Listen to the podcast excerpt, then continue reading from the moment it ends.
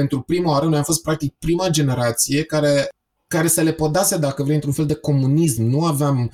Noi chiar eram ce trebuia să se întâmple atunci, dar am fost primii și lumea nu a știut cum să ne primească. De-aia am trăit foarte mult în niște microcomunități din underground, dar am crescut.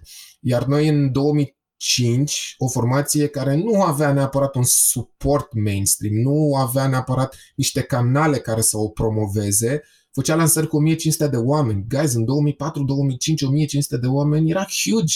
Îi dăm drumul? Da. Pa, pa, pa, pa, pa, pa, pa. Doamnelor și domnilor, bine ați venit la Biliard pe parchet.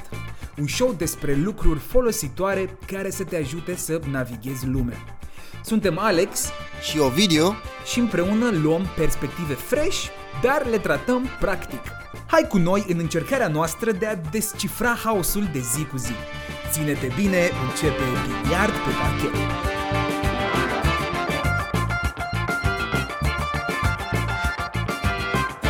Bună ziua, doamnelor și domnilor, și bine ați venit la Biliard pe parchet, episodul 17. Am fost plecați un pic, dar ne-am întors cu un invitat pe măsură. Invitatul super special de astăzi este solistul celei mai importante trupe de punk din România, formația Emil sau Extraterestri merg iarna la schi. Trupa Emil s-a format în anul 2000 și activează în continuare după patru albume, nenumărate concerte și mult rom, fum și vanilie. Rămâne aceeași întrebare pe buzele tuturor după 20 de ani de când s-au lansat. Unde este sâul? Îl apreciez pe Sorin nu doar pentru că am crescut cu trupa asta, dar și pentru că a reprezentat un pilon de cultură pentru generația mea. Cred că sunt puțini cei de vârsta noastră care nu au dansat măcar o dată pe supradoză de vise, în vamă, în expirat. Mai mult, îl apreciez pentru pasiunea cu care continuă să facă muzică, deși scena de punk din România a intrat într-un cont de umbră în ultimii ani. L-am adus azi pe Sorin alături de noi să aflăm cum reușește să ducă o viață dublă, atât ca solist punk rock, cât și ca om de familie. Doamnelor și domnilor, Sorin Bădulescu. Salut, Ei, Sorin! ei, ei, Mulțumesc, mulțumesc, mulțumesc pentru prezentare, Ovidiu, wow, mă simt uh, onorat, uh, ca să spun așa. Deși uh, ai, uh, ai făcut o prezentare foarte nice, super educată și extrem de coerentă, am să te corectez. De fapt, n-am să te corectez, nu, o să fac altceva. Uh, am să repoziționez așa un pic imaginea Emil, pentru că noi nu suntem o trupă punk, n-am fost niciodată o trupă punk, n-am declarat niciodată că, uh, știu și eu, uh, contribuim la microcomunitatea de punk din, uh, din România. Suntem o formație, hai să spunem, uh, alternativă, poate. Hai să spunem, poate pop-punk, poate, nu știu, uh, multe, multe zone de uh, subgenuri, dacă vrem, muzicale, dar punk nu, pentru că de multe ori când vorbești despre punk, vorbești și despre o atitudine care, uh, ok, poate există în noi, pentru că face parte și din uh, profilul generației mele, însă nu a fost un, uh, un mission statement, nu, nu, nu a fost acel punk, acel disruptive social, știi? Nu, noi n-am pornit așa, noi am pornit uh, cumva the love of, for the music, dacă vrei, știi? Pasiunea pentru a face o muzică care în România în momentul respectiv nu exista, pentru că în România la momentul acela exista doar uh, Iris și protomanele, cam asta era, basically, și muzică ușoară, gen, cam atât exista la momentul respectiv, iar noi făceam atunci punk rock și ska punk, deci era oricum destul de disruptive, dar nu punk, zi punk, acel, acel movement, pentru că am mai uh, auzit oameni care, na, la, în early 2000s când am, uh, când am apărut noi, erau un pic așa, uh, băi, dar voi nu sunteți punk, adică de ce vorbiți voi despre punk? Dar noi n-am vorbit niciodată despre punk, deci it's ok. Poate o trupă alternativă, Emil, dar mulțumesc încă o dată pentru, pentru intro și pentru prezentare. Thank you. Wow. Mare drag, mare drag. Sorin, abia aștept ce să te trag de limbă de tot ce ai zis mai devreme, dar până una alta uh, trebuie să trecem la aplauzele săptămânii. Pentru cine ne ascultă pentru prima oară, aplauzele săptămânii este secțiunea în biliard pe parchet în care ne arătăm recunoștința pentru un om, eveniment sau fenomen care se întâmplă în lume pentru care suntem recunoscători. Uh, având în vedere că am luat o pauză mai lungă, îmi permit să vă relatez o știre nu tocmai actuală, dar uh, la fel de senzațională. Poate ți-ai auzit de Donald Trump, uh, fostul președinte al Statelor Unite și de cursa prezidențială ce s-a întâmplat la început de noiembrie. Ei bine, La finalul alegerilor, Donald Trump și echipa sa au promis o conferință de presă în care să discute cu susținătorii toate fraudele și așa mai departe ce s-au întâmplat în alegeri. Practic era o conferință de presă post-alegeri, da? Conferința de presă a fost anunțată chiar de Donald în ziua respectivă pe Twitter, care a spus atât, că se va ține la Four Seasons în Philadelphia. Four Seasons este numele unui lanț cunoscut de hoteluri, bineînțeles. Mai târziu însă, fiți atenți, a anunțat pentru un alt tweet, câteva minute mai târziu, că locația actuală a conferinței este Four Seasons Total Landscaping. Adică e un mic business local de grădinărit. Și vreau, și vreau doar să vă dau o poză care descrie perfect situația. Pentru cine ne ascultă și nu poate să, să, să vizualizeze cu noi poza, vă încurajez cu toată inima să căutați Four Seasons Total Landscaping. Oh, wow! Acolo a ținut el conferința în care a anunțat toate fraudele? Da. Deci, uh, ca să clarificăm, Four Seasons Total Landscaping este aflat într-o suburbie din Philadelphia, da? Uh, fix lângă un sex shop uh, și vis-a-vis de un crematoriu. Deci, cel mai probabil, un intern obosit, îți dai seama, și nedormit din echipa lui Trump a fost însărcinat să rezerve Four Seasons și nu știu cum a făcut el și a ajuns la Four Seasons Landscaping. După ce a anunțat președintele, probabil era prea târziu să mai schimbe ceva. Dar și imaginez cum mi-a dat vestea aia lui Trump prima oară, a zis, bă, uite, conferință Four Seasons, era super bună alegere, chiar îmi place lanțul de hotel și după aia, nu, nu, nu, nu, total landscaping și era, mamă. Dar știi ce, ce îmi place mie să-mi imaginez? Îți dai seama ce reacție a avut proprietarul business-ului, îți dai seama că probabil e un family business, era un tată și un fiu sau ceva de genul, când a primit apelul, alo tată, da, cred că tocmai m-a sunat președintele, vrea să organizeze o conferință de presă la noi în curte. Deci da, aplauze săptămânii sunt pentru internul acela care a bucuit uh, Forest pe landscape. Nice, nice. Bun, Alex, hai să trecem la partea serioasă a episodului. Nu că Donald Trump n-ar fi serios, dar probabil familia respectivă era în zona de MAGA, știi? Pentru că small business owners sunt uh, votanți Trump în mare, în mare parte. Uh, mai ales că sunt cumva în zona asta de stop COVID, hai să ne reapucăm de treabă că moare business. Aha, deci, deci uh, un statement clar din partea echipei de campanie. Da, da, da. da. Mm-hmm. Sorin Bădulescu, ai fost implicat în foarte multe chestii. Um, cum ar fi o emisiune cu mașini, despre care putem să vorbim mai încolo dacă vrei, uh, dar bineînțeles uh, solistul, uh, lumea te cunoaște cel mai bine ca fiind solistul trupei Emil. Yep, putem să vorbim despre toate inițiativele mele, cel puțin alea în care exista vizibilitate, deci e, e ok, face parte din trecutul meu și nu, nu e nicio problemă. Absolut orice vreți voi să discutăm, vom discuta. Abia da, să vorbim despre asta, dar la început dăm doar voi să întreb cum a început toată călătoria cu Emil.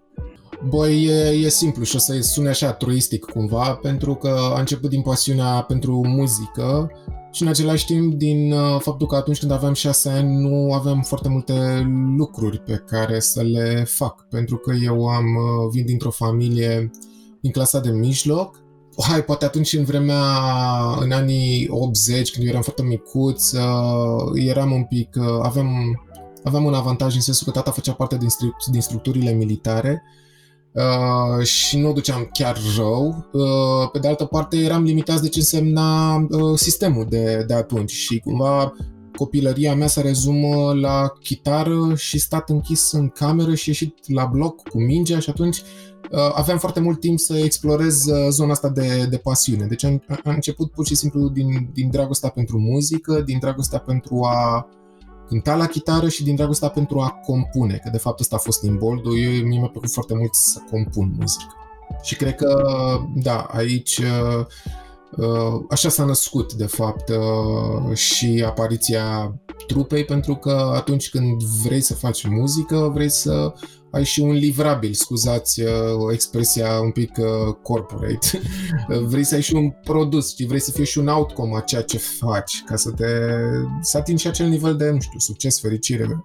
Nu-mi dau seama cum îl, îl putem numi. Poate că pentru fiecare dintre noi are un termen diferit. Pentru mine era o, o, o împlinire să am o, un band în, în, în perioada aia și uh, să vin și dintr-un cartier precum Rahova să cânt punk rock și să ascult în anii 94-95 Deftones, NoFX și Rancid era o chestie cumva... Știu că sună acum, dar mi-ar plăcea să, să, să vedeți cum arătau anii 90 în România, pentru că acum, da, e, e cumva e o mișcare de 90s revival și e foarte nas și e și foarte la, mo- la, la modă, însă nu surprinde niciun caz griu și deprimarea aia postcomunistă care era foarte prezentă în anii 90, știi? După Revoluție era un, un aer, era plutea ceva, nu, nu, nu-l pot... Uh, nu-l pot rezuma la un, la un cuvânt, pentru că era mai mult de atât, era un sentiment, era un feeling. Și da. cred că e așa o nevoie să te revolți sau să ieși cumva în evidență în tot uh, mediul ăsta. Mai, eu am avut cumva noroc pentru că am plecat din țară în 1990 și m-am întors prin 94-95, nu mai țin exact când uh, am început liceul și am trăit așa într-o microbulă Uh, de fapt nu, într-o bulă, că ea e, sau da, poate chiar nișă de nișă, nici nu-mi dau seama cum să, să o numesc. Tatăl meu uh, a lucrat la o ambasadă în Teheran, în Iran, iar eu cumva am mers la o școală internațională, la o școală multiculturală cu foarte multe, cu foarte multe nații și uh, cu foarte multe culturi și cumva foarte ancorată în prezent, pentru că în România exista o latență în anii 90, să fim serioși, eram vai de capul nostru, adică nu ne, nu avem cum să ne, noi suntem vai de capul nostru acum din punct de vedere, nu știu, mainstream, social, ce vrei tu, cultură, pop culture, orice suntem înapoi. Dar imaginați-vă cum erau lucrurile atunci și pe mine m-a ajutat foarte mult, adică m-a, m-a făcut să fiu mai, mai deschis și să, să văd altfel muzică. Aveam și un frate care în anii 90 asculta, nu știu, Velvet Underground, Duran Duran, asculta altă muzică, The Cure și m-a ajutat și el foarte mult. Și cumva am, am, am avut un avantaj. N-am, pentru mine nu a existat Iris, pentru mine nu au existat uh, relicvele astea care și atunci erau niște dinozauri. Adică eu nu am fost, nu am avut mintea, știi, poluată de, de, de nici nu știu cum să numesc produsul muzical al, al, al, al anilor 90 dacă ne rezumăm la, nu știu, holograf, Iris și ce tu pe mai erau atunci. Adică era o glumă proastă, man, era o glumă proastă. Cred că era o inerție a comunismului cumva da, se deschiseseră niște uși, ok, existau și niște acturi nice, timpuri noi erau, erau după cool pentru perioada aia și timpuri, timpuri noi erau, aveau cumva un istoric în, în, în anii 80 și chiar îmi plăceau, ascultam, cred că mai erau, erau o trupă de girls așa de alternativ, de grunge, nu mai știu cum se numeau și erau super nice și ele și mai erau o trupă din Timișoara, eu cu atât am rămas, trei chestii am putut să zic, ce anume? Zob. Eram prea apropiați cumva. Da, și Zob, corect, și Zob și ne plăcea foarte mult. Eu țin minte că eu am avut o piesă, nu știu dacă știți voi, prin 98 telenovele se numea, mi s-a părut hit, frate, mi s-a părut cea mai tare piesa lor, mi-a, mi-a, mi-a plăcut enorm și și Zob, și o să mai povestim mai târziu, au avut un... Uh, au fost pentru mine o platformă, în sensul că prima oară când m-am urcat pe o scenă, a fost la cluba, Vlas, Vlas mă știa pe mine și m-a invitat să cânt cu el melodia asta telenovele. Și ăla a fost un moment uh, nice, a fost pentru prima oară când m-am urcat pe, pe o scenă și am cântat o piesă cu o trupă de să-i spunem punk uh, românească, știi? Și a fost așa un, uh, un milestone. Mi zicea, a, ce nice, a fost așa un prim flavor de, ok, cum ar fi să fac chestia asta. Deci dacă e boldul de a pleca o trupă, spui că a venit cumva de distanțarea față de ce se întâmpla în România, spunem cine Dumnezeu în Iran asculta punk de te inspirat să... să... Dar nu aveam, asta e chestia că eu, eu, eu trăiam cu, eu aveam prieteni din UK, aveam prieteni din alte, adică erau cumva expați. care ne întâlneam la o școală internațională în care vorbeam engleză și eram în curicula britanică. Deci eram destul de într-o bulă, așa cum povesteam. Și noi eram în 90, știam de... Atunci era și pe hip-hop foarte mult. Țin minte că mergeam la petreceri și eram cu Two in a Room, cu... Cine mai, ce mai ascultam? Cypress Hill, uh, Vanilla Ice, era forță stelară atunci Vanilla. Mamă, mamă. Bine, îl urmăresc și acum pe, pe Instagram, e chiar tare Vanilla Ice dacă ar fi să cumva să facem o paralelă între momentul ăla de atunci și momentul de acum, cum era să fii într-o formație în 2000 versus în 2020 și cum, uh, cum s-a schimbat scena muzicală între timp? Sau trupa ta cum s-a schimbat? Ok, mi-ai pus două întrebări, am să încerc să răspund la amândouă, adică să facem și o okay. paralelă între ce însemna scena de atunci și scena de acum, după care am să-ți răspund și legat de formația mea, pentru că evident noi am crescut și implicit și formația s-a, s-a schimbat. Gândindu-mă la scenă, uh, încerc așa să fiu cât se poate de mult obiectiv, în sensul în care era, uh, era și momentul ăla al perioadei de 19-20 de ani, când you don't give a shit, basically, și nu ții cont de absolut nimic și există așa o ignoranță. Pentru că acum, dacă mai pune să fac din nou lucrurile știind care era setup-ul de atunci, nu cred că aș mai face pentru că am, am trăit niște, niște momente foarte, foarte interesante, dar uite, pasiunea te, te împinge către drumuri din astea nebunești. În România, în anii 2000, nu exista ideea de muzică alternativă, hai să ne întoarcem un pic. Uh, România de atunci era populată de gunoi muzical, basically. Uh, să vorbești atunci despre ska punk e ca și cum ai fi făcut o glumă. Mi-amintesc că am fost la o emisiune la Prima TV și uh, tipa de dimineață m-a întrebat și voi ce cântați? Și am zis ska și mi-a zis un scaun? Vrei să-ți aduc un scaun? Adică am avut serios, man. Nu. Și e doar o... e nimic nici nu vreau să... Sunt, chiar e nimic, chiar e nimic, știi? Uh, altă dată am, fi, am fost prezentat, știi, tot atunci la începutul anilor 2000, uh, artistul Emir, Emir cu la sfârșit, nu ce ai Emir. Adică de-astea, na, ciudățele cumva. Uh, ne-am luat band de la Antena 1 pentru că n-am mai vrut, aveau și eu o emisiune de dimineață. Și noi n-am mai vrut să... Am avut o perioadă când uh, apăream foarte mult la TV, la Teo, la ProTV, mi-amintesc, și la Antena 1 mi s-a părut prea mult să facem playback și ne-am băgat picioarele, am început să nu mai, să nu le mai pese, basically, nu mai cântam, ne uitam în cameră, râdeam, vorbeam între noi și au zis că nu puteți să faceți așa ceva. Adică cam așa se desfășurau lucrurile, nu exista o structură, eram haywire, știi? O luasem razna. Uh, dar nici nu aveam de ce să fim, să ne complacem, în ce să ne complacem, că nu era nimic. Pe de altă parte, în underground se întâmplau lucruri și îmi pare rău să o spun, se întâmplau mai multe lucruri decât se întâmplă acum.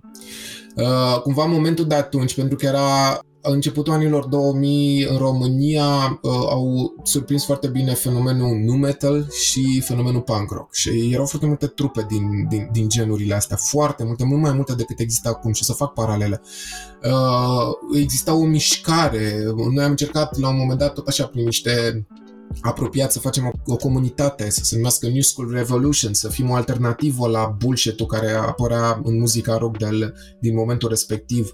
Și erau foarte multe concerte, era, un, era foarte mult DIY, foarte, foarte mult DIY. Erau uh, locații, Underworld-ul de pe Lipscan, erau niște locații foarte marfă, expirat, uh, de 52, erau niște locații în care se întâmplau lucruri și în care, pentru prima oară, noi am fost practic prima generație care care se le podase, dacă vrei, într-un fel de comunism. Nu aveam... Noi chiar eram ce trebuia să se întâmple atunci, dar am fost primii și lumea nu a știut cum să ne primească. De-aia am trăit foarte mult în niște microcomunități din underground, dar am crescut. Iar noi în 2005, o formație care nu avea neapărat un suport mainstream, nu avea neapărat niște canale care să o promoveze, făcea lansări cu 1500 de oameni. Guys, în 2004, 2005, 1500 de oameni era huge noi cântam în 2002-2003 la Fire, cu nu se mai putea intra. Deci exista un spirit pe care acum nu prea îl mai simt, dar nu o spun ca un cetățean de la, știi, pe vremea mea, că nu despre asta e. Din păcate, acum pipeline-ul de trupe nu prea mai există în zona de rock. S-a mutat foarte mult în zona de hip-hop, unde e marfă, că sunt puștani care o dau foarte, foarte mișto, dar zona de rock a rămas goală. În zona de rock nu mai găsești nimic. Găsești niște trupe obosite de acum 15 ani care erau obosite și atunci.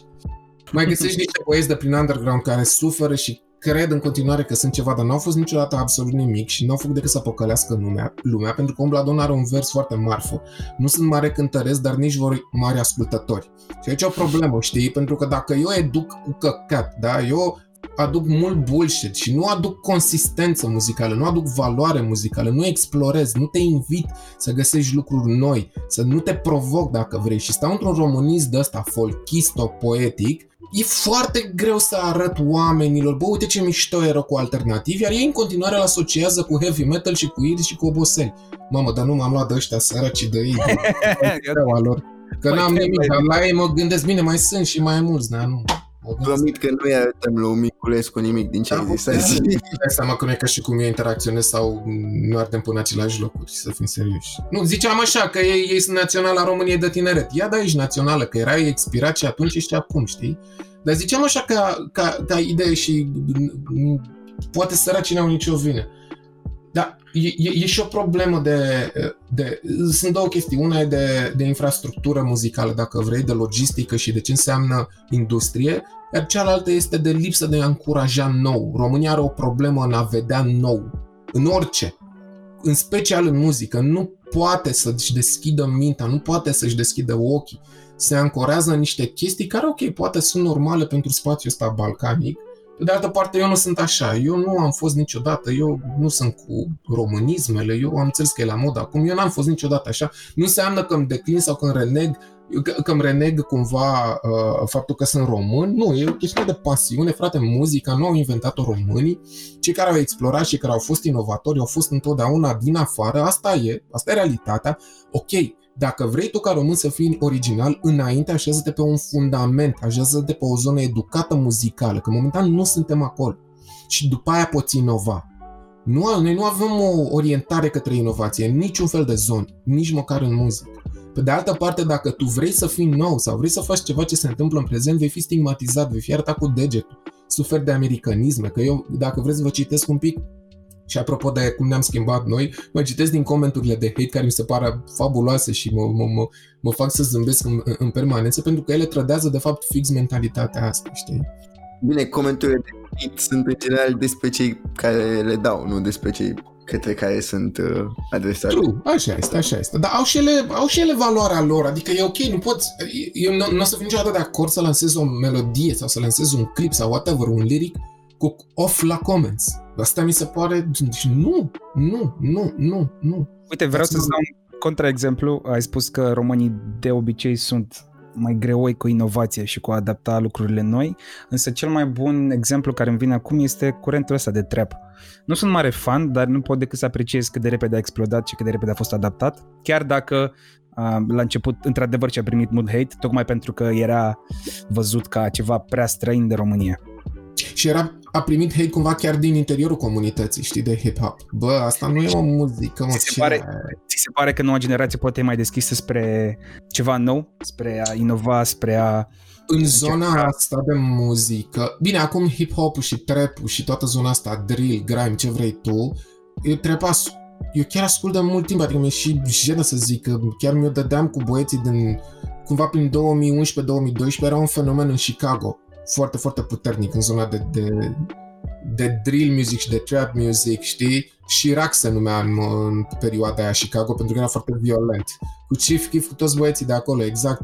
Și, ok, Future și toată lumea care a popularizat, uh, a popularizat stilul, dar s-a declinat în foarte multe chestii. Au apărut artiști gen Bones, gen, nu știu, uh, un pic mai underground, știi?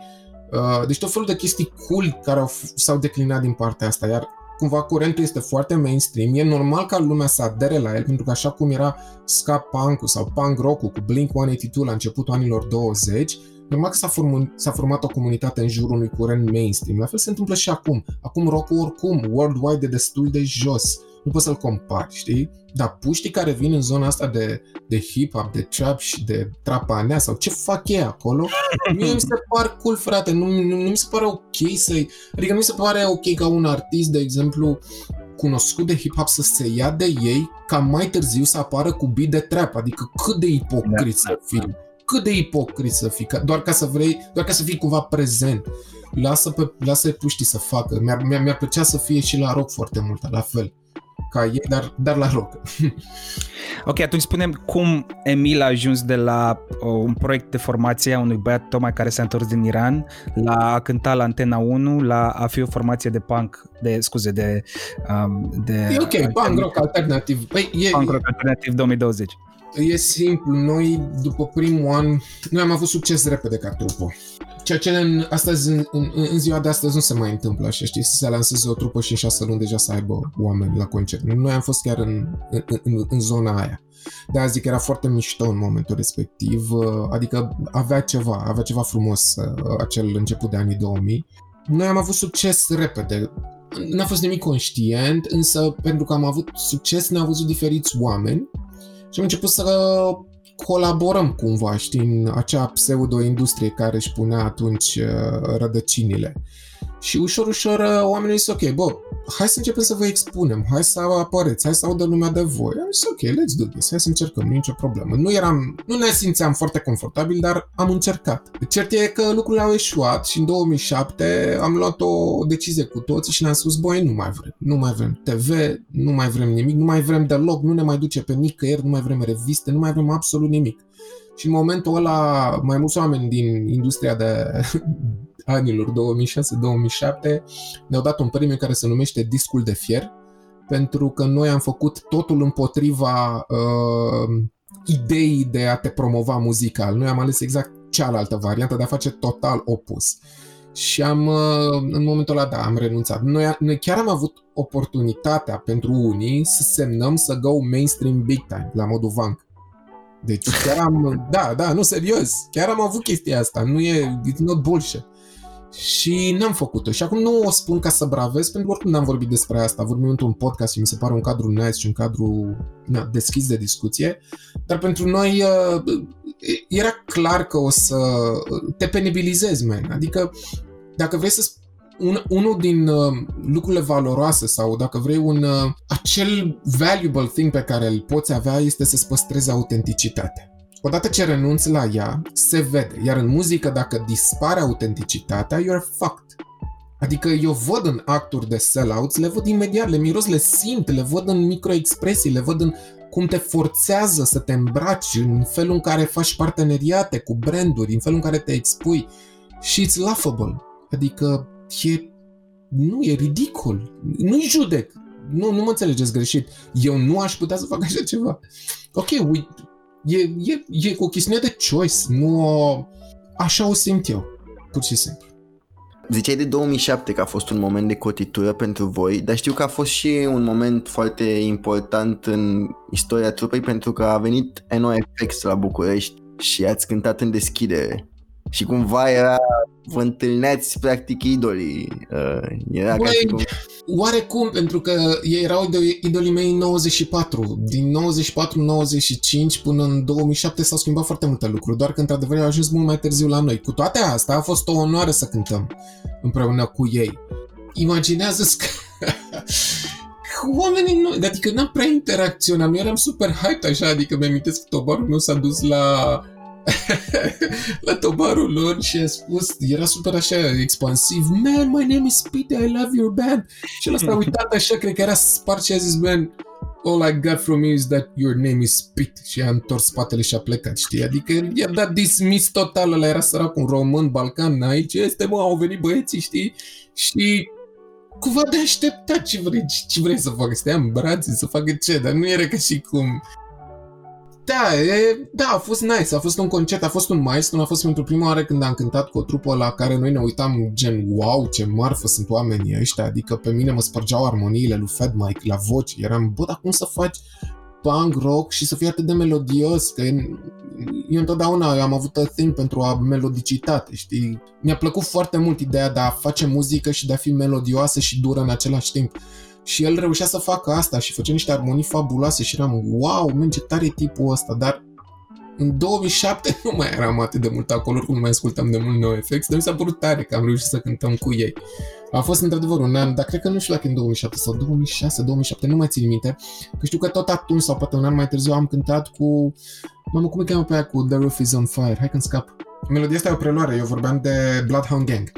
A, așa, așa, așa. la început. Da, și am cântat cu Bloodhound Gang și, și atunci a fost un moment de wow, dar cel mai tare dintre toate trupele pentru mine rămâne Stereophonics la... Ai cântat cu Stereophonics? Da, wow, ai. Și soția mea, deci eu, soția mea și cu vocalul și chitaristul am și băut un, cred că două sau trei pahare de vin. Deci a fost wow în spate. Oamenii, era, oamenii erau super cool și Stereophonics oricum erau foarte nice atunci. Aveau o piesă Dakota, să nu care îmi plăcea. Da, da, da, e foarte mișto Stereophonics. Dar bine, foarte melancolic așa ca, ca vibe.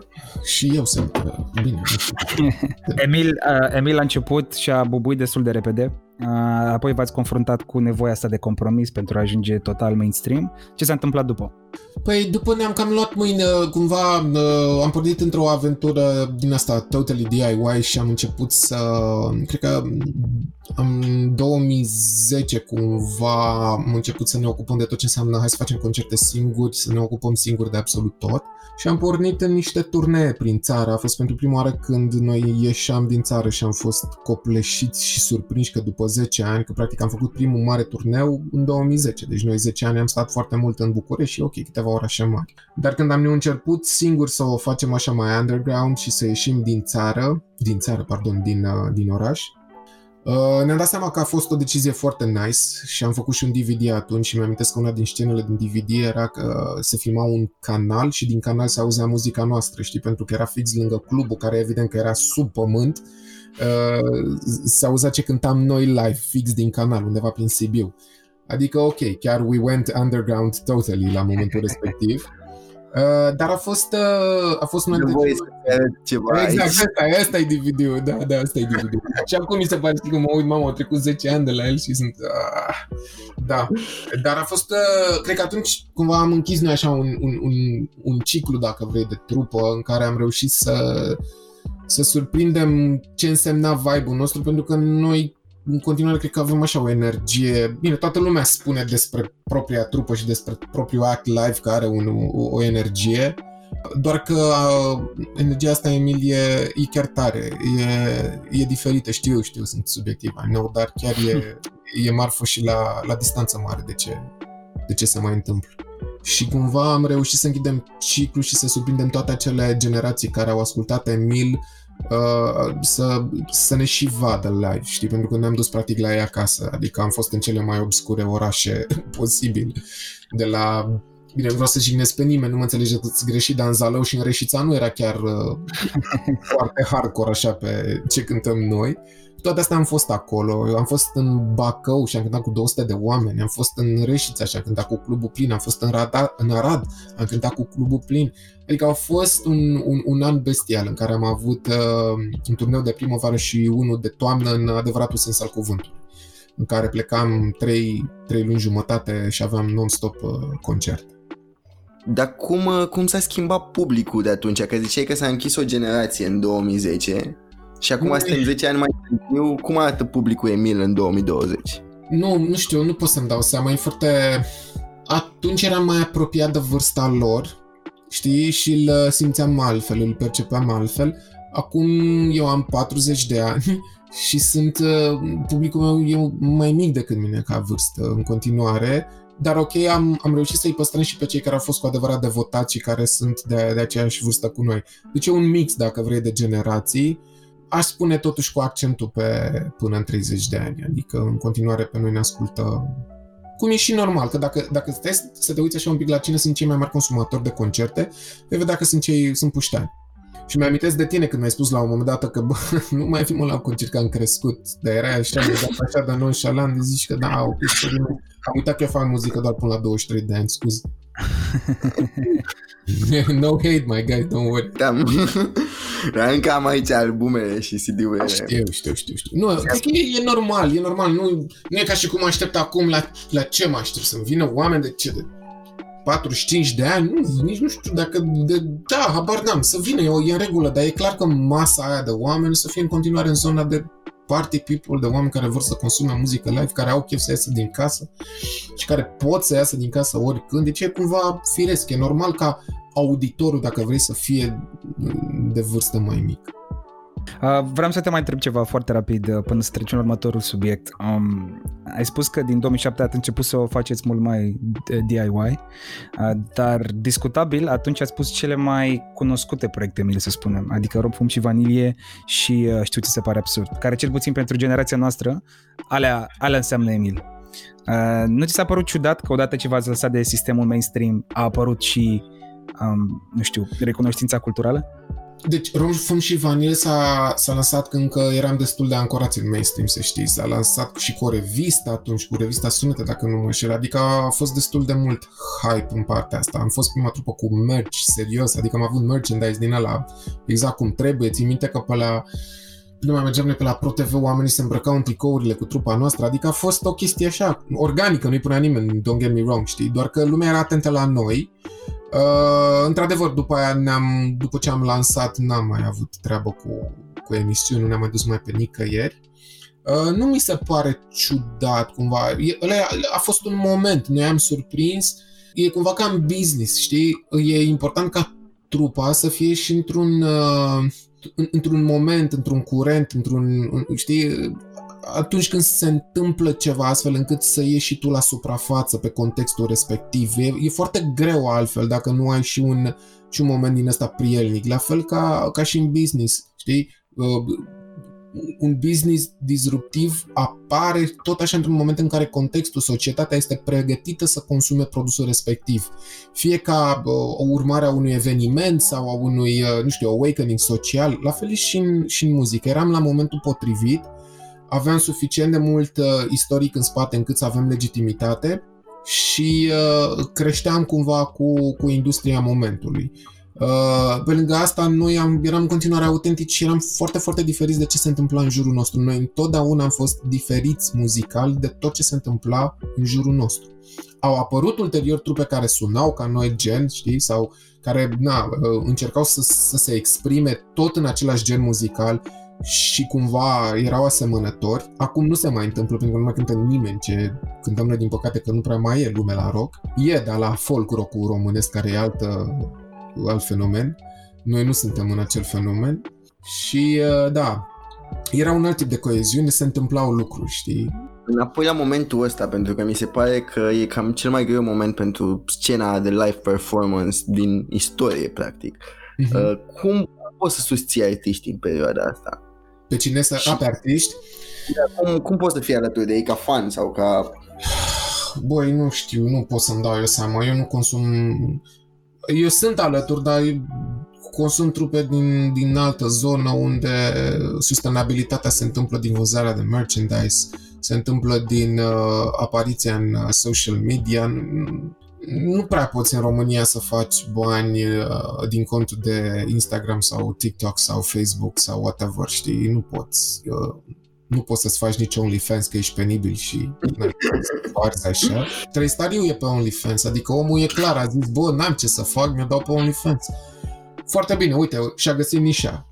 E adevărat, poți să n-ai simțul ridicolului să te duci pe OnlyFans, dar nu ai cum. În România e foarte greu să fii sustenabil acum în perioada asta. Contextul este foarte nasol. Probabil că după ce, de, după ce ieșim din povestea de, de COVID, uh, vom ieși cu mai puține trupe, oricum erau puține. Pe de altă parte, uh, și apetitul pentru consumul de muzică live o să fie unul în creștere, pentru că există, se manifestă acel man I miss it, știi, acel dor de, de, de, de toată povestea asta și ar putea să fie un moment de, de creștere. Eu, eu cumva, să știi că eu, eu, eu privesc tot contextul ca pe da. ceva pozitiv. Știu că sună ciudat pentru multă lume. Din toate, o să, adică eu îl privesc ca pe un reshuffle social, pe de o parte, și unul potențial și în muzică. Uh, sper ca um, toată perioada asta, în, în primul rând, să accentueze valoarea umană, pentru că noi asta lipsim, conexiunea și atunci cumva partea asta uh, umană consider că a crescut și atunci poate și din punct de vedere awareness al trupelor, al valorilor sau cum vrei să-l numești, al artiștilor, va fi un pic diferit și poate și atenția către, către toată industria muzicală o să fie, o să fie alta. Nu-mi imaginez că brusc o să fie un boom, dar uh, îmi doresc ca măcar atenția să fie, să fie cumva diferită. Deci îl văd ca pe un uh, ca pe un moment de oportunitate și mi-ar plăcea să mă gândesc la, la el ca pe un uh, ca, ca, ca pe un punct de reconstrucție. Că veni vorba de industria muzicală curentă, practic a fost un eveniment la un moment dat, a fost o mișcare, o scrisoare deschisă a artiștilor către guvern, printre care au fost și Smiley, Delia și alți 90 de artiști. Cum, cum ai văzut mișcarea asta? A polarizat foarte mult așa, știi, uh, comunitatea.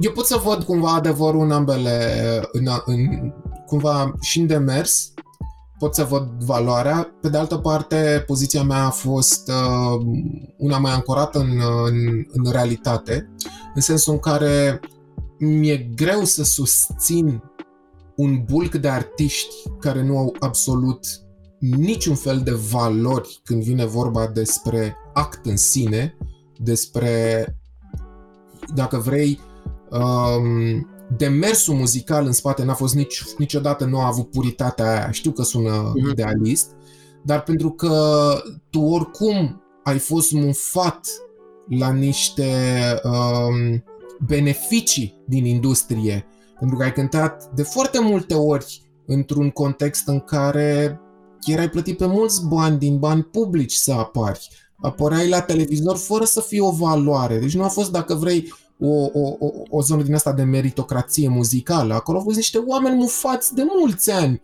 La, uh, știm foarte bine ce fel de concerte până ce fel de orașe cu primării și cu tot felul de combinații. Și tu să vii să faci apel la un la uh, cumva la uh, o susținere de genul ăsta, mi se pare așa nu, nu, nu pot să nu, nu, nu pot să ader la așa ceva. În primul rând că nu sunt uh, nu-i consider colegii mei pentru că nu ne-am întâlnit pe scene, eu ce treaba am eu cu formații de acolo. Ne-am rare ori am cântat pe aceeași scenă, pe de altă parte îi știu. Pe de altă parte știu că, na, lumea asta e Da, mică. da. Cam știu ce înseamnă fiuri, cam știu cum, cum se trage venul când ești uh, la festival și uh, ești headliner și știu cum uh, te uiți la mine așa, cum mă privești cumva, știi? Adică sunt niște chestii, non- non-verbalul ăsta e foarte important dacă ești atent la el și îl, îl, îl simți imediat. Iar acolo erau și niște, uh, dacă vrei, idoli ai bulei noastre, dacă vrei niște lideri ai bulei noastre, uh, care au avut așa o poziție, da, e foarte bună scrisoarea, da, și care cumva au invitat și trupele din underground să adere, că vezi, doamne, uite, e un eveniment atât de important, e bine să fim uniți. Uniți cu ce, fratele meu? Că tu n-ai fost niciodată unit cu scena asta. Tu n-ai făcut niciodată parte din scena asta. Tu nu ai suferit niciodată cu această scenă. Mulți dintre voi ați apărut pe această scenă pentru că ați avut și conexiunile necesare, da? Mm. Și ați și beneficiat de, de... Nu vreau să intru, că nu e, nu e vorba de a acuza. Dar nu te poți, nu poți, să- nu poți să existi sub umbrela underground, pentru că tu nu ai fost cu mine niciodată. Tu nu ai crescut, tu nu ai crescut acest, acest underground atunci când a apărut el, tu nu ai fost acolo niciodată, te înșel dacă ai impresia că ai fost acolo. Nu ai fost acolo niciodată. Și despre asta este vorba. De-aia n-am cum să susțin o asemenea scrisoare din partea unor asemenea oameni, iar eu nu o să mă asociez niciodată cu ei. Crezi că va renaște um, um, scena de... Nu că ar fi moartă acum, dar uh, cum ai spus și tu, uh, s-a schimbat puțin public. Crezi că va renaște vreodată scena de uh, punk alternativ, rock în general în România? Se poate, nu-mi dau seama, se poate. Uh, Dacă încercăm să... Dacă o să scăpăm de toți ăștia, dacă nu o să, ne, nu o să mai privim anume, anumiți artiști sau anumite trupe ca reperul ăla, ca, ca o, cea mai tare chestie și o să ne dăm seama că e, e, e o fakerală acolo și o să ne deschidem ochii și o să avem niște benchmark-uri muzicale, niște comparații cu ce se întâmplă cumva pe afară și dacă o să vină, o să existe o emulație de genul ăsta și o să apară 2, 3, 4, mai multe formații într-o zonă similară, la fel cum se întâmplă acum în trap, în hip-hop, și da, se poate. Doar că avem o problemă și la nivel de, de, de trupe tinere, pentru că poate, na, tu, Ovidiu, poate știi, dar noi avem și săli de repetiție, adică gitaristul meu are sală de repetiții. Eu cam știu ce vine din spate. Eu, eu nu pot să Ok. spui despre underground, că eu cam știu ce e, eu știu cine repetă acolo, eu știu ce muzică se face la mine. Să nu vreți să... Sincer, eu de la backstage eu n-am mai văzut nimic tânăr care să vină din spate. Se cântă în continuare Metallica, se cântă în continuare Iron Maiden. Nu, e foarte nasol. E foarte, foarte nasol. E foarte greu. Foarte greu. Eu unul sunt... Eu am suferit foarte mult pe lipsa asta și noi ca formație din totdeauna am luat trupe tinere care f- făceau parte. I-am luat pe Pistol cu Capse, i-am luat pe Chester, am luat toate trupele, am luat pe Backstage Hero. Mie, mie n-are cine să-mi spune, noi ne-am implicat. Eu nu știu trupa asta, nu știu, trupe de-astea mai, mai mari care sunt între mainstream și, și underground, ce, ce fel de, de, de puștani au luat vreodată cu ei? Că în afară de a pleca pentru bani mulți să cânte, nu cred că au făcut altceva, știi? Adică, băi, să existe și o implicare din punctul ăsta de vedere și să-i stimulezi pe copii să meargă către prezent, nu, vre- nu inovație, către prezent măcar. Măcar să meargă către prezent. Am o, Am un exemplu foarte tare. Locuiesc într-un uh, cartier din ăsta, așa, știi, suburbie, da? Un cartier de case închis. Clasa mai apăr mitaș, da? Și sunt tot felul de puștani din ăștia pe aici care mai știu ce fac eu și ascultă muzică și e unul foarte simpatic, e mai pe rock așa și încerc eu să-l mai corup, știi, cu trupe mai, mai noi și l-am luat și mi-a zis, băi, eu iubesc rock tradițional, frate. Și mi-a zis-o cu atâta ca și cum era dușmanul dacă îi spuneam de Wage War sau de, nu știu, Parkway Drive sau, până ce să zic, ceva mai, hai să nu merg chiar în niște, o trupă mai, câte cât, un, nu știu, Architects, un ceva, păi era, ce mă, era Nemesis-ul, cum adică, nu frate, rocul ăla adevărat, ăla e tare, nene, cu Iron Maiden, cu Sepultura, cu alea, nu că n-ar fi ok să-mi marfă Sepultura, dar, băi, nene, ești în 2020, Adică muzica asta a evoluat foarte mult, sună foarte nice. Oamenii au explorat zone noi, au adus elemente noi în muzica asta. E foarte tare ce se întâmplă. Și și un exercițiu din asta, nu doar de compoziție, cât și un oarecum intelectual, frate, te invită să vezi alte arii, să ieși un pic din zona ta de confort. E funny că fenomenul ăsta se întâmplă nu doar în, în rock. Eu urmăresc foarte mult cultura hip-hop și este exact același um, trend de oameni care spun că da, mă, sunt fan hip-hop, ce asculti? Ah, Biggie, Tupac, ăsta e hip-hop adevărat, știi? Mă piși pe trapper și pe future și pe... Când e foarte desprinsă de realitate perspectiva asta, adică dacă stai să, cel puțin în, în hip-hop este mereu vorba de a fi original, de a veni cu ceva nou, știi? Și prin simplu fapt că you're not acknowledging ce se întâmplă acum, demonstrezi că nu prea înțelegi de fapt despre ce înseamnă cultura asta. Eu cumva o văd altfel, ok, nu-ți uita, nu uita pe cei care au, uh, au pus pilonii, au creat genul, că nu, nu despre asta e vorba și give them respect, știi? Don't shit on them, însă pleacă într-o misiune proprie, pleacă într-o misiune ancorată în generația ta dacă vrei. Dacă ești puștan și te apuci de trupă, nu fă Metallica, frate. Nu fă, frate, Nirvana. Deci, serios, nu fă asta. Adică, mai bine nu faci deloc. Dacă pleci acum la muzică, conectează-te cu your fucking peers, man. Conectează-te cu ai tăi. Conectează-te cu ce se întâmplă în jurul tău acum, muzical, social, ce vrei tu. Testează ok, testează ce se întâmplă în jurul tău, dacă ai valori un pic mai tradiționale, ok, nu e un lucru rău, dar muzica este și despre a explora, muzica este și despre a inova, muzica este și despre a da tu bucata aia din tine și ai dat spinul ei, dar măcar prezent, că dacă tu faci Metallica Nothing Else Matters în 2020 e nasol. Adică nu, nu să te îmbrățișeze nimeni, nu să faci decât să formezi aceleași, aceleași instincte muzicale proaste și o să seteze aceleași, aceleași așteptări și normal că publicul o să vadă o formație care încearcă să facă ceva nou. Eu uite, bă, pe aia suferă de America. Nu, mă, nu suferă nimeni de America. Tu, din păcate, suferi de bătut pasul pe loc. Asta e problema. Uh, ce zici de băieții de la Hands? Chiar sunt curios de părerea ta. Excepțional, îl știu pe Răducu, îl cunosc, mi-a făcut clip Răducu. De, de, foarte tare ce faci. Foarte tare ce faci. Îmi place maxim. Îmi place ce a făcut la, la Guerilla Ok, Raducu e cu fazele lui, nu stau să-l descriu pe el. Dar din punct de vedere muzical e foarte tare ce face omul. E foarte, și e foarte talentat, man. Face video, face muzică, compune, cântă, e excepțional. I'm... Bravo, bravo, way to go, bravo. Nice, și mi-mi place Hands, nu toate melodiile, sincer, dar sunt foarte nice. Ce vreau să te întreb e că am vorbit foarte mult de cum lumea nu se adaptează la prezent și cum ar putea să sune mai bine și ar putea să fie mai atenți la ce se întâmplă. Știu că tu ești foarte atent la muzica de afară și știu că Imens a reprezentat o schimbare foarte mare de direcție pentru stilul muzical Emil, care a venit chiar și cu câteva schimbări în trupă. Uh, vreau să te întreb care e în continuare drumul, către ce, către ce sound te duci sau cum va suna următorul album? N-aș spune că imens e diferit. Aș spune că acum ce facem e diferit. Da, acum ceea ce cântă Emil e diferit. Imens are însă foarte, foarte, foarte multă cone- conexiune cu old school Emil. Imens e un mhm. album uh-huh. pop-punk.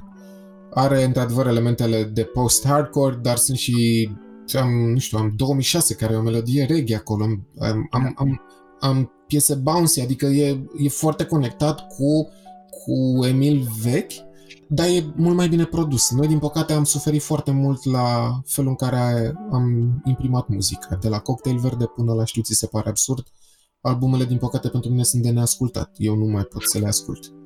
Și nu că sunt shit, că sunt mișto, sună bestial și sunt melodii de acolo pe care le cânt. Eu cânt în continuare în concert, nu știu, piese ca Pisica. Rom și Vanilie. Sau, da, uneori și Pisica, dar acum nu mai cânt pentru că strigă lumea și e așa thing, știi? Dar nu pot să cânt Pisica. Am făcut melodia aia când aveam 18 ani, 17 ani aveam Ovid.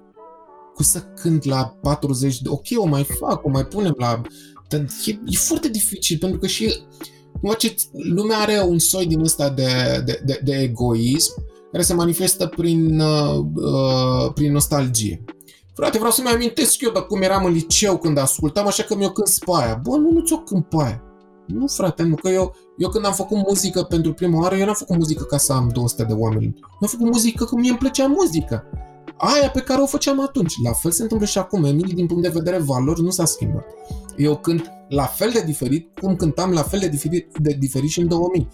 Uh, doar că e altceva, nu pot să... Îmi pare rău, ok, știu că nu mai vrea să fie nostalgică, să-și aducă aminte, știi, de momente frumoase, pentru că muzica are, are această proprietate, te poate conecta cu acel tu din uh, momentul ăla, de acum 10 ani, de acum 15 ani. Înțeleg că tinerețea, adolescența, sunt niște momente pe care vrei să le retrăiești, le revizitezi. Dar eu sunt un om care realizează că nostalgia în principiu nu este productivă și nu este bună nici din punct de vedere mental health și nu este bună nici din punct de vedere growth. Ea poate să existe acolo pentru mine ca un reper, îl voi, îl voi păstra, dar să pic acum în, bă, stai că vreau să ascult Senses Fail, că eu în 2007 când mi-am luat golf prima oară ascultam Senses Fail. Nu, frate, ascult că era mișto atunci, e mișto și acum și îmi place și acum și e diferită. Ascultă Day to Remember că îmi place mai mult acum decât în 2004. Nu, plec, în 2004 EP-ul ăla e nasol. Acum cântă excepțional și citesc comentarii pe Day to Remember și văd, bă, dar nu mai sună ca albumul de acum 5 ani, știi? Stați mă, ți nebunit. Adică oamenii fac niște chestii foarte, foarte mișto, îmbrățișați trupele îmbrățișați-le pentru ceea ce sunt, pentru drumul pe care îl iau. Nu-ți place, don't do it, e ok. Dacă nu-ți place zona în care se duc, dar cum ai putea să asculti o formație care îți livrează același lucru la fiecare album? Același lucru, același lucru, același lucru. Da, sunt total de acord cu chestia asta și mă bucur că, că putem să avem formații care vor în continuare să crească și voiam să te întreb, că ai vorbit și de tine și asta ca, cam fi ultima întrebare, că deja ne apropiem de o oră. Uh, bazat pe...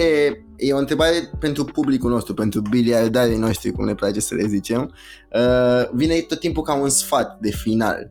Și bazat pe experiența asta de, de 20 de ani în muzică, ce îi recomanda unui tânăr care, sau unei tinere care pune mâna pe o chitară acum prima oară, vrea să-și facă o trupă și vrea să, să se ducă full on, adică chiar să se implice în treaba asta? Ce ar trebui să facă? Băi, sunt două lucruri. O să repet. Fie ancorat în prezent.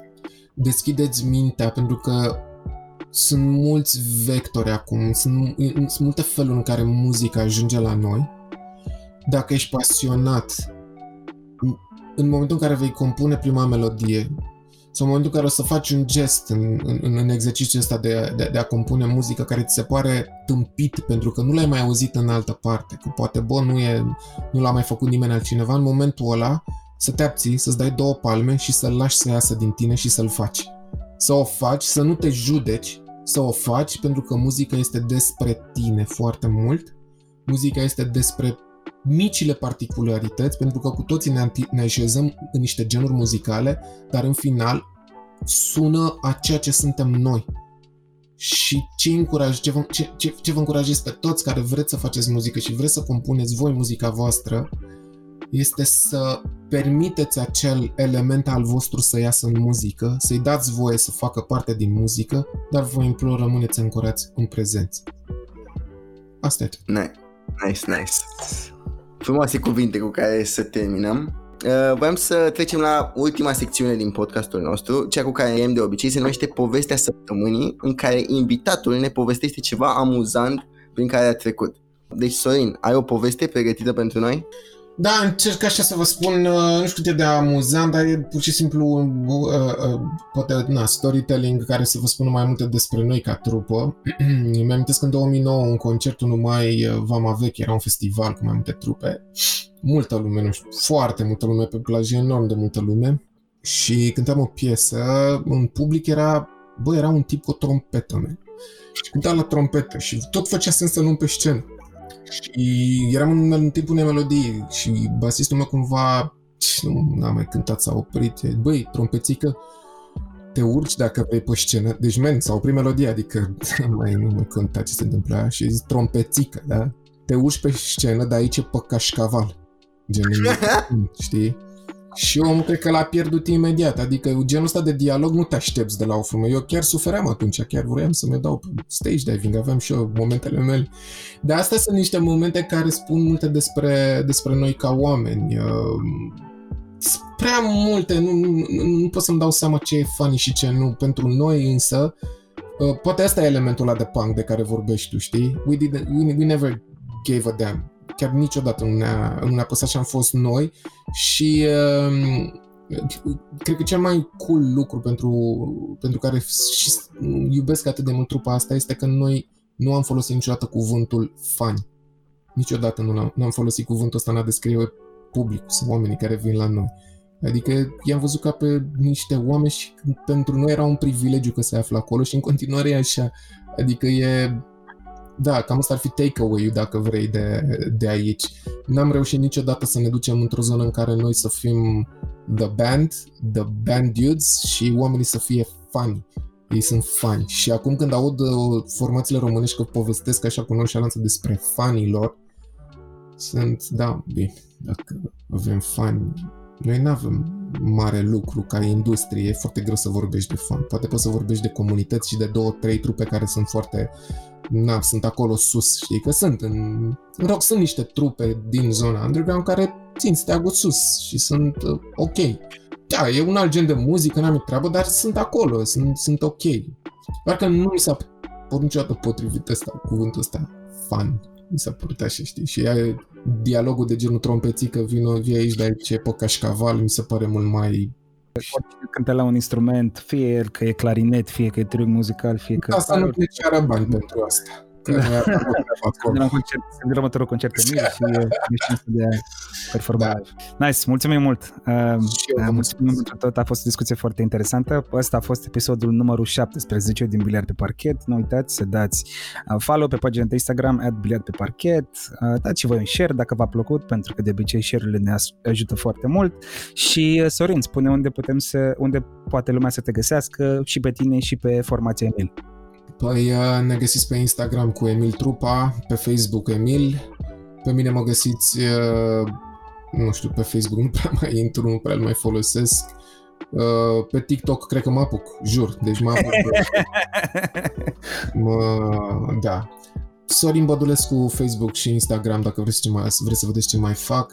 Altfel, destul de discret, cred, ca om.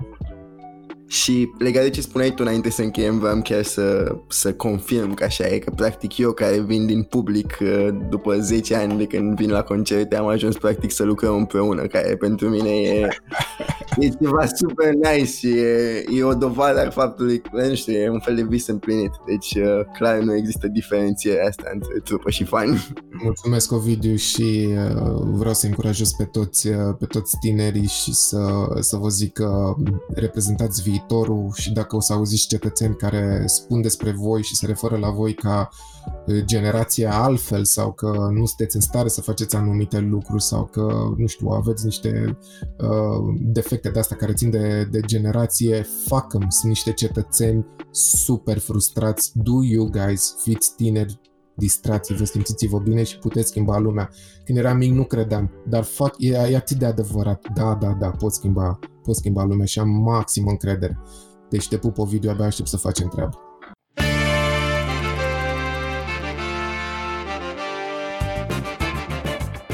Și stop! Vă mulțumim că ați fost cu noi. Acesta a fost încă un episod din Biliard pe parchet. Dacă v-a plăcut, dați un like, subscribe, share, follow sau orice aveți în funcție de platforma de pe care ne ascultați. Până data viitoare, rămâneți curioși, frumoși și periculoși. Ciao!